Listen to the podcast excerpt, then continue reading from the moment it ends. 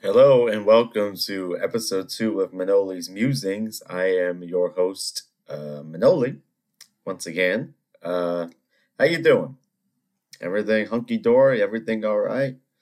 You know, I was thinking, I'm like, ah, I don't know. People seem to like the first episode, so I guess I'll give it another another go, huh? And you know, I, I was thinking, you know, is is this what the world needs right now? Another podcast? Well, maybe it's not what the world needs. Maybe it's what I need, huh?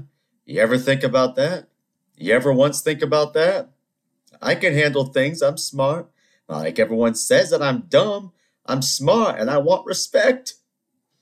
A little Godfather 2 uh, Fredo impersonation there. John Cazale played Fredo in the Godfather movies. What a talent this guy was.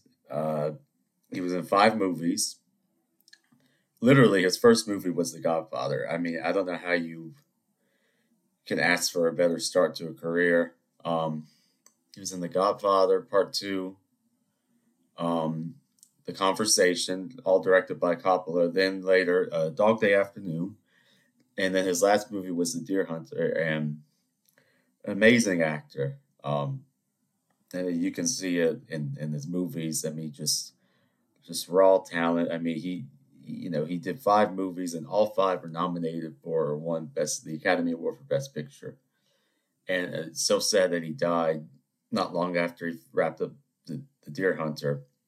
And at the time, he was dating uh, Meryl Streep, and she stayed with him to the very end. That just goes to show, you know, what what kind of relationship they had, uh, how she cared for him. But amazing actor. Uh, it's it's such a shame that he never had the chance to you know, have a full career. Yeah, so he was in five movies. They were all nominated for or won Best Picture. And then even later on, they used his footage in The Godfather Part 3, and that was nominated for Best Picture. So, really unique career, excellent actor. Uh, a little movie trivia for you. Okay, so what did I do today? Um, I- I'm actually going to release this now because I'm going to be out of the country on spring break coming up here soon, so I wanted to get another episode in the books because you know I, I I thought I had exhausted things to say, but it turns out I actually have a lot to say, uh, maybe too much. Yeah, so uh, this morning I, I woke up early. I had to get some work done, and I was working on my thesis. It's like so I can graduate college. You know that's kind of important. And I was listening to um, uh, Mozart opera, early opera. He was 14 when he wrote it, a Mitridate Re di Ponto. And he was 14 years old when he wrote it. It's not as popular as some of the other ones, uh, some of the mature operas, as they're called. But I mean, what a work. It's like three and a half hours long, but I swear it goes by fast. Uh, it's an opera seria, which means that uh, there's very few ensembles there's one duet at the end of Act Two, and then a very brief ensemble at the end of the opera, but that's it. The rest is all arias and you know, uh, recit basically. Um, the story, I swear that this guy Mitridate, uh, Mithridates uh, would be his real name, not Italian. Uh, so he was the king of Pontus, which is like uh, back in the day, it was part of the Hellenic kind of empire that Alexander started. Nowadays, it would be northern Turkey on the Black Sea. And this guy uh, was fighting the Romans. And I mean, he, he gave them he gave them one hell of a fight. I mean, this guy fought them for decades and decades and decades. He's like the one man army against the Romans. And the opera, it opens up, and he has two sons, Sifare and Farnace and this messenger comes in and he says, "Oh, oh, boys, your, your father died on the battlefield." Do you know what their first reaction to that was? This this great great warrior father.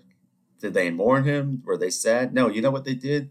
They looked at their father's fiance, Aspasia, and they said, "Hey, you know, since my father died and all, you know, I was wondering if uh, he'd consider me marrying me instead." The guy had not even his body was not even cold. His sons don't don't care at all. I mean, what kind of children are these? The most ungrateful brats, right? Anyway, so fast forward about I guess 45 minutes. And you know what? it turns out it was fake news. Mitridate is alive, and he's come to marry Aspasia. And not only that, uh, he brought a girl for his ungrateful son Farnace, who's crazy about him, even though she's never actually seen him. I mean, this guy gets a bad rap. He, I mean, think about it. Your father, he's fighting off the Romans for you, then he brings you this beautiful girl to marry, uh, and she she's crazy about you. Uh, this this is like dad of the year. I don't understand what I don't know what's wrong with these sons. They they want to kill him. They hate him. The one wants to get Aspasia for himself. I mean, these are the most the worst children in opera. I swear. And you know, it all comes to light that you know his sons are trying to portray him. Farnace is actually working with the Romans to try to overthrow his father, which is ridiculous. Uh, yeah, and he you know, Mitridate gets a little he gets a little upset, and I, I really can't blame him. You know, this guy's been on the battlefield his whole life. He's got these two ungrateful sons trying to usurp him. Uh, I would be upset too, you know. But in the end, his sons go back to him, and they they fight alongside him. Uh, unfortunately is defeated, and he decides to poison himself rather than be captured by the Romans, and then uh, ends up with his wife, Is- Mina, and Sifare ends up with his wife, now Aspasia. Mitridate blesses his sons, and it's kind of a happy, kind of a happy ending. But I mean, I swear, these kids, man, they they don't know how good they had it. I, I don't think so. Oh gosh, sorry about that. Um, yeah, and you know, I actually I kind of have a beef with Mozart about this opera. Uh, the real Mithridates, this guy was freaking interesting. Okay, he wasn't this lovesick kind of crazy guy that Mozart wants to paint him as. This guy, not only did he single-handedly fight off the Romans for decades, he wore Alexander the Great's clothes because he wanted to replace him. He uh, he killed one of his enemies by pouring molten gold down his throat. I mean, how does how do you know that about someone, and you don't put that into the opera? I don't understand. This guy could have been a lot more interesting than what what we got. I mean, I love the opera; it's beautiful music, amazing. It's one of my favorites actually, and the recording is beautiful from the late seventies. Arleen Auger, uh, Edita Gruberova, Agnes Baltsa, the great Greek mezzo, Ileana Cotrubas, uh, great cast, great cast. Uh, highly recommend. Check it out. Okay uh, I saw this thing. Moving on from that, I saw this thing. It was uh, there was a show. I guess it was back in the '80s, maybe the '90s. I don't know when exactly. Uh, this is your life, and it was this show. They get a celebrity and they they trick them. They put them in a room under false pretenses, and then they come out and they'd have people from like their past come and like reminisce and tell stories about their home life, uh, their hometowns, and like how they got to where they were. And I was watching uh, Angie Dickinson, one of the great, great stars of her day. Uh, they bring her into a room, and they tell her, "Hey, you're going to be interviewing uh, the director Brian De Palma for a special with HBO." Anyway, she gets in there and then all of a sudden, Pat Sajak walks out, and she's like, "Oh, hey Pat, what's going on here?" And he goes, "Angie Dickinson, this is your life." And if you could see, it's on YouTube. If you could see the the stink eye that Angie Dickinson had on her face when she heard those words, I mean, talk about a complete a complete mood mood shift. I mean, she she her eyes go. I mean, she's furious. She she gets a scowl on her face, and she's just shaking her head like, "I'm not doing this show. I'm not doing this. Is my life. Uh, I'm not." And then she starts going, "I'm not doing this effing show." It's. I mean, she's furious. you know what? I uh, and so they let her go. But I, I really can't blame her. You know, you, you, bring someone there under false pretenses, and you want to examine their life. Uh, live television? I don't think so. You know, uh, they bring these people out of the woodwork. I don't know. I don't know who these people are. How do you know that they even knew her? They could have just been random people. Oh, I went to high school with Angie. Here's her picture, and we were best friends. And you know, they could come out, and Angie could look at them and say, "Who, who are you?" They did that to me, and they're like, "This is your life," I'm like, "Yeah, it is my life. I, I know. I lived it. Okay, I don't need to rehash it for the general public. If I want to say it, I will. You know, and I don't want people coming out there. Oh, Manoli, you remember when we were in Paris and blah blah blah. I don't need any of that. I don't need anything brought up. Okay? I don't want that to happen. Uh, you know, if I want to you know, and these people they come out the woodwork, you know, uh, now they want they want to cut of the action, right? They want their 15 minutes. They want to be on the this is my life and they we were best friends. You know, there's a reason I left you back home, okay? Go back. I don't blame her. I don't blame her one bit. She walked out, and I think she did the right thing. And they said, you know, Angie, you'd be the first person to walk out of the show. And she said, I don't mind. I'm usually the first. How about that? Uh, yeah, so Pat Sajak, he's he's trying to save this show. I mean, he's aghast. And you know, I got to be honest. I don't think he ever, I don't think he ever got over that. Uh, I'm worried about Pat. Have you ever seen an episode of Wheel of Fortune lately? Have you watched Pat Sajak, his mannerisms, his expression? This guy's eyes, his eyes are dead, okay? He's standing there and he's he's waiting on these idiots to answer these puzzles. They don't know where to stand when they come out for the the finale. He's got to like guide them and put them on their mark. He's just standing. It's like he's rooting for them to lose. He's like, oh, oh, that sucks. It's too bad. Better luck next time. I mean, Pat Sajak now, when you watch Wheel of Fortune, he's just like, how much longer do I have to keep doing this before I can run to the back and hit the bottle? Um, yeah, I, am worried about Pat. I, I don't know. I, I think this Wheel of Fortune is taking this toll on him. I don't think he ever got over the Angie Dickinson uh, cursing them out on live TV. I don't know he was never the same after that. And then Vanna, I mean, poor poor Vanna. I don't. Is that even her anymore? They don't show. I haven't seen a close up of Vanna ever in my whole life. I mean, what happened to her? This is horrible. What they do to her. They they shoot her from like hundred feet away. I mean, come on, who's running this show? They treat their hosts like the like I don't know. But I always thought I would be okay at Wheel of Fortune. I gotta be honest with you. Not for some reason, I always found that one to be the one when I was playing along at home. I always did good at Wheel of Fortune. Okay, I don't want to go on Family Feud because they dress you stupid. Do you ever notice how everyone on that show wears a bow tie? I, I couldn't do that. Uh, I, I, I would say I'm not going on if you put me in a bow tie. Okay, but every person wears a freaking bow tie on that show and I was just, I've never been a bow tie guy. Yeah, actually, some of the other day, they looked at me, they're like, oh, you're a bow tie guy, aren't you? I'm like, I, I just gave them the, the look, and I'm like, no. I actually prefer no tie, if, when, you know, if possible. The Family Feud, I mean, I, I just couldn't do it. It's too much pressure. You know, if I want to go on the show, I want to lose it for myself. You got your mother there, your father, your sister, your brother, and they're looking at you, and you know, I'd, I'd be like Ralph Kramden on the $99,000 answer. Oh, I'm an, I'm an, I'm an, oh, I don't know what to do. I'd be the star player. And then I get to the showdown and I miss it by like, I miss, I blow the whole thing. I, I would mess it up on television. I'd let the whole family down and I would never forget it. Okay. No family feud. If I had to go on one, of the Wheel of Fortune. Jeopardy, I don't think I'm fast enough actually, uh, I used to think that I wanted to go on like Survivor or Big Brother.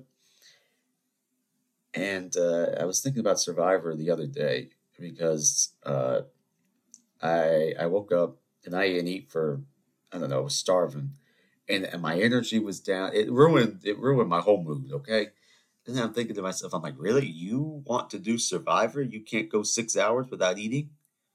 Uh, you you get lethargic and you're going to go on Survivor where they have to eat nothing, basically, for 39 days. So that out. That's out. That dream is gone. Okay. Uh, Big Brother, you know, I think they can you can eat pretty good on that show. Maybe I'll go on that, but I don't know. Cameras watching you 24 hours a day. I don't know if I could shake it. It would be it would be uh, kind of creepy, you know. And there's there's always I don't know. It's just you're stuck in that house with these people. I would say something stupid to get myself voted out. I, I would like talk in my sleep, and I really I can't stand so and so because they snore, blah blah blah, and, and then they vote me out first. I, I go through all the motions. I go through the casting, and I get in there, I'd be sent out the first week. I think is what would happen to me if I went on one of those shows. Um, I don't know what other shows are there that I can compete on. I'm not a star. I can't. I, I couldn't do Dancing with the Stars. I feel like Pat Sajak is about to be on Dancing with the Stars. Has anyone's career trajectory actually gone up after going on that show? I I really can't think of an example. You know who went on that show? Antonio Brown. You know what happened to him? He, he had a freaking uh, meltdown on the football field and he tossed all his equipment into the stands. This is what the, the pressure for the Mirrorball Trophy does to you. You know, he was a great he was a great player up until then, and then he just couldn't shake it. And he couldn't shake it. The the horrors of being on Dancing with the Stars. It was too much for him. He couldn't couldn't compete on the football field anymore. He just the pressure got to be too high, and he the guy walked off. You see what this show does to people? Actually, I was I think I think Von Miller was on that show, and he, I think he just won the Super Bowl. So, well, no, I know I know he won the Super Bowl, but yeah, I guess that would be the only example of something good happened to someone after they went on Dancing with the Stars. Otherwise, it's like the kiss of death. Um, I feel like Tom Brady's bound to go on that show if he's actually retired. I don't know. It's like the guy, the guy won seven Super Bowl rings, and now he's going for the mirror ball. You know, how else how else can you top, you know, uh, the greatest career in football history? You got to go win Dancing with the Stars. And actually, I think they should have Brady and Gronk versus each other, and I think that should be the season on Dancing with the Stars. I, I think I would tune in. I honestly do. You know, bosom buddies on the football field and enemies in the ballroom. Uh, hey, that reminds me. Uh, you know, people ask me on football, who's your team? Who's your team? I don't have a team. I, I, I don't. You know why? Because I grew up, uh, my father did not have a team. I, am from South Carolina, I'm from Charleston. Uh, the closest team to us would be the Panthers. And I don't know, I just never Never got behind, never got behind the Panthers. Maybe because they were in North Carolina, not South Carolina. People act like there's not a difference. There's a big difference, okay? We don't associate ourselves too closely with the North Carolina, all right? South Carolina is where it's at. just just remember that, okay? But yeah, I can never get behind the Panthers. He he was always into fantasy. I mean, it still is, so am I. But you know, I wasn't rooting for teams. I was rooting for players, basically. And so I just never picked up a team. And anytime that I think I might like a team, they start to suck. And it's like, you know what? Uh, I think I'm good. I don't really want to go through the heartache of, you know, picking a team and sticking behind them and then they just lose all the time. I feel like you got to be born into rooting for a team. And, you know, football, I just, I never had. Never had that. Uh, which is fun. You know, it makes it more interesting actually. You kind of actually watch football instead of just rooting for your team and getting upset when they when they lose. Uh, it makes it you actually tend to enjoy the sport more. You know, especially when you're playing fantasy. Uh, anyway, so I was I didn't have a football team. I don't have a football team, but I do have a baseball team. The Los Angeles Dodgers. It's time for Dodger baseball. That's my Vince Scully impersonation. Uh, well, Gene Manoli, why are you a Dodger fan in South Carolina? That's, that seems rather odd. You must be a bandwagon fan. No. No, no, no, no, no, no, no, no. My grandfather, my father's father, my papu, he came from the island of Chios in Greece.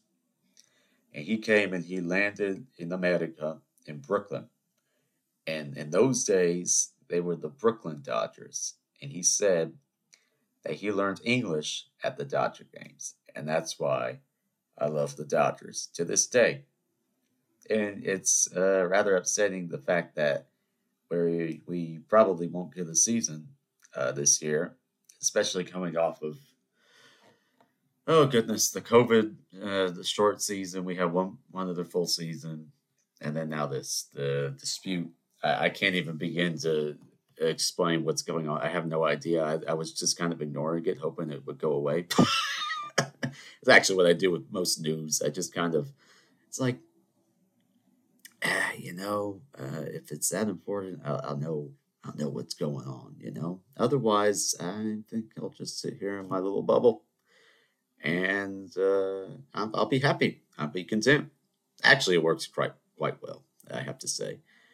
But yeah, so I I'm sad that we probably aren't going to have a baseball season this year. The Dodgers, especially because assuming Kershaw would have stayed with the Dodgers, it could have been his last year pitching. You know, the greatest pitcher of the 21st century thus far.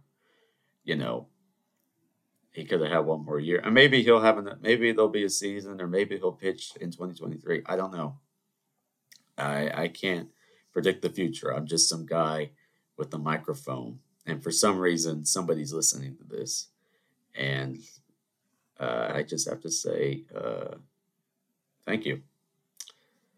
Uh, so I drove back from school today, and I drove uh, back home to Charleston and uh, I met my mother and my sister and my little brother, who's five. We went out to dinner downtown Charleston. I don't know. I something's going on with the city, man. I don't know what it is. I, I look. There's new. There's new restaurants, new bars every time I go downtown. It's like, what happened to this place? I'm like, they didn't make it. They closed. And you got all these new apartment buildings. They don't fit the architecture of the city. These these big high rises. Of course, they can't go too high because we have a law in Charleston that the tallest building cannot exceed the height of the tallest church steeple, hence the holy city. But that doesn't stop them from building, you know, all these new buildings. And it's just ah, the city, man, it's growing too fast. It's not not how it was when I grew up. But, you know, what can you do? I tell you what I can do uh, I can complain about it. And you know, this is an example. Um, so I meet my family for dinner, right? We sit down. We love this place. Okay, I'm not going to say the name, but let's just say we love it. It's a great restaurant, one of the best in the city. All right. And I'm sitting there, I'm enjoying it, enjoying my time with my family. My little brother, he was excited to see me. And I look at my sister and she says, Manoli, look at the look at the bar. I'm like, what are you, what are you saying? She goes, Manoli, look at the, per- the woman sitting there at the bar. And I, I cast my glimpse over to the bar. And there's this lady, I would say, you know, old enough to know better, okay, without being rude. Um, old enough to know better. I'm looking at her. She's she's eating something. She's got a martini. And I look down, and this lady has kicked her shoes off in full view of the whole restaurant, kicked her shoes off, and she's sitting there at this bar stool with these wrinkly, disgusting feet hanging out uh, for everyone to see. And she, they just hanging there. I, I, I looked and I kind of looked away. I looked again to make sure it was real, and I just, you know, I'm I'm concerned, man, about the direction our society is going. I just, you know, people don't know how to act anymore. They go on vacation and they think it's a freaking free for all. No, people live here. They don't want to see your freaking feet. Feet are gross. I don't want to see it. Especially you're eating and you got to look at the, these these disgusting feet. I mean, where are your manners? Who? What are you doing? It wasn't like it wasn't like she had an excuse. I mean, the shoes were normal, and but you know, uh, she just felt the compelled to kick him off and I don't know. It's like little things, man. Things like that. They just they get under my skin, and I'm just uh, how could I don't understand. you know, uh, you go into this this fine establishment. I mean, a real place. It's not like it was a freaking dive bar. A real place, you know. And you you kick your shoes off at the bar. Uh, some people, man, they just. I'm worried. I'm worried. People don't know how to act. They just they don't know what they don't know the protocols. They don't know how we do it down here. Uh, you know, we gotta have some pride, some pride in our city. We get ranked number one by Condé Nast every year. I don't know who pays for that. Um, oh, I'm sorry. Did I say that out loud? um, actually, I think we lost this year. I think somebody else won, which at this point, because it, it brought in all these people that we, the the locals were begging them, no, no more Nast, no more. We don't want it. Give someone else number one. No, I mean, you know, it's an honor, but at the same time, it's like, I don't know. Are we really number one? You're going to tell me that Charleston is number one over Santorini? It's probably number one in America. I, I give it that. You know, I, I love I love growing up here. It's a beautiful, probably the most beautiful city in America. But still, I don't know. Number one in the world something's going on. No, I'm sorry. I think the Charlestonians are going to get mad at me. Um, you know what? I, I, could say it. I lived here long enough. Uh, yeah. Now, Charleston's a great city. Uh, I'm, I'm, glad I get to come back here after I graduate college, which is, uh, I don't know how to feel about this. It's kind of scary, to be honest with you. Exciting, but scary. I'm just, you know, I'm just seeing my friends going out on the town whatnot. Uh, you know, yeah. So spring break is coming up this next week. Uh, this is gonna, probably going to be my probably going to be a bit of a break before my next episode. But uh, you know, I'm going to get some R and R, have a few mojitos, enjoy the sun. Uh, it'll be good. It'll be good. Good time with my friends. I I think. All right. And with that, I think I bid you adieu. Uh, have a great night. If you like what you're hearing, please subscribe. I'll be posting more, talking to you more. You know, a little family, okay? All right. Have a good one.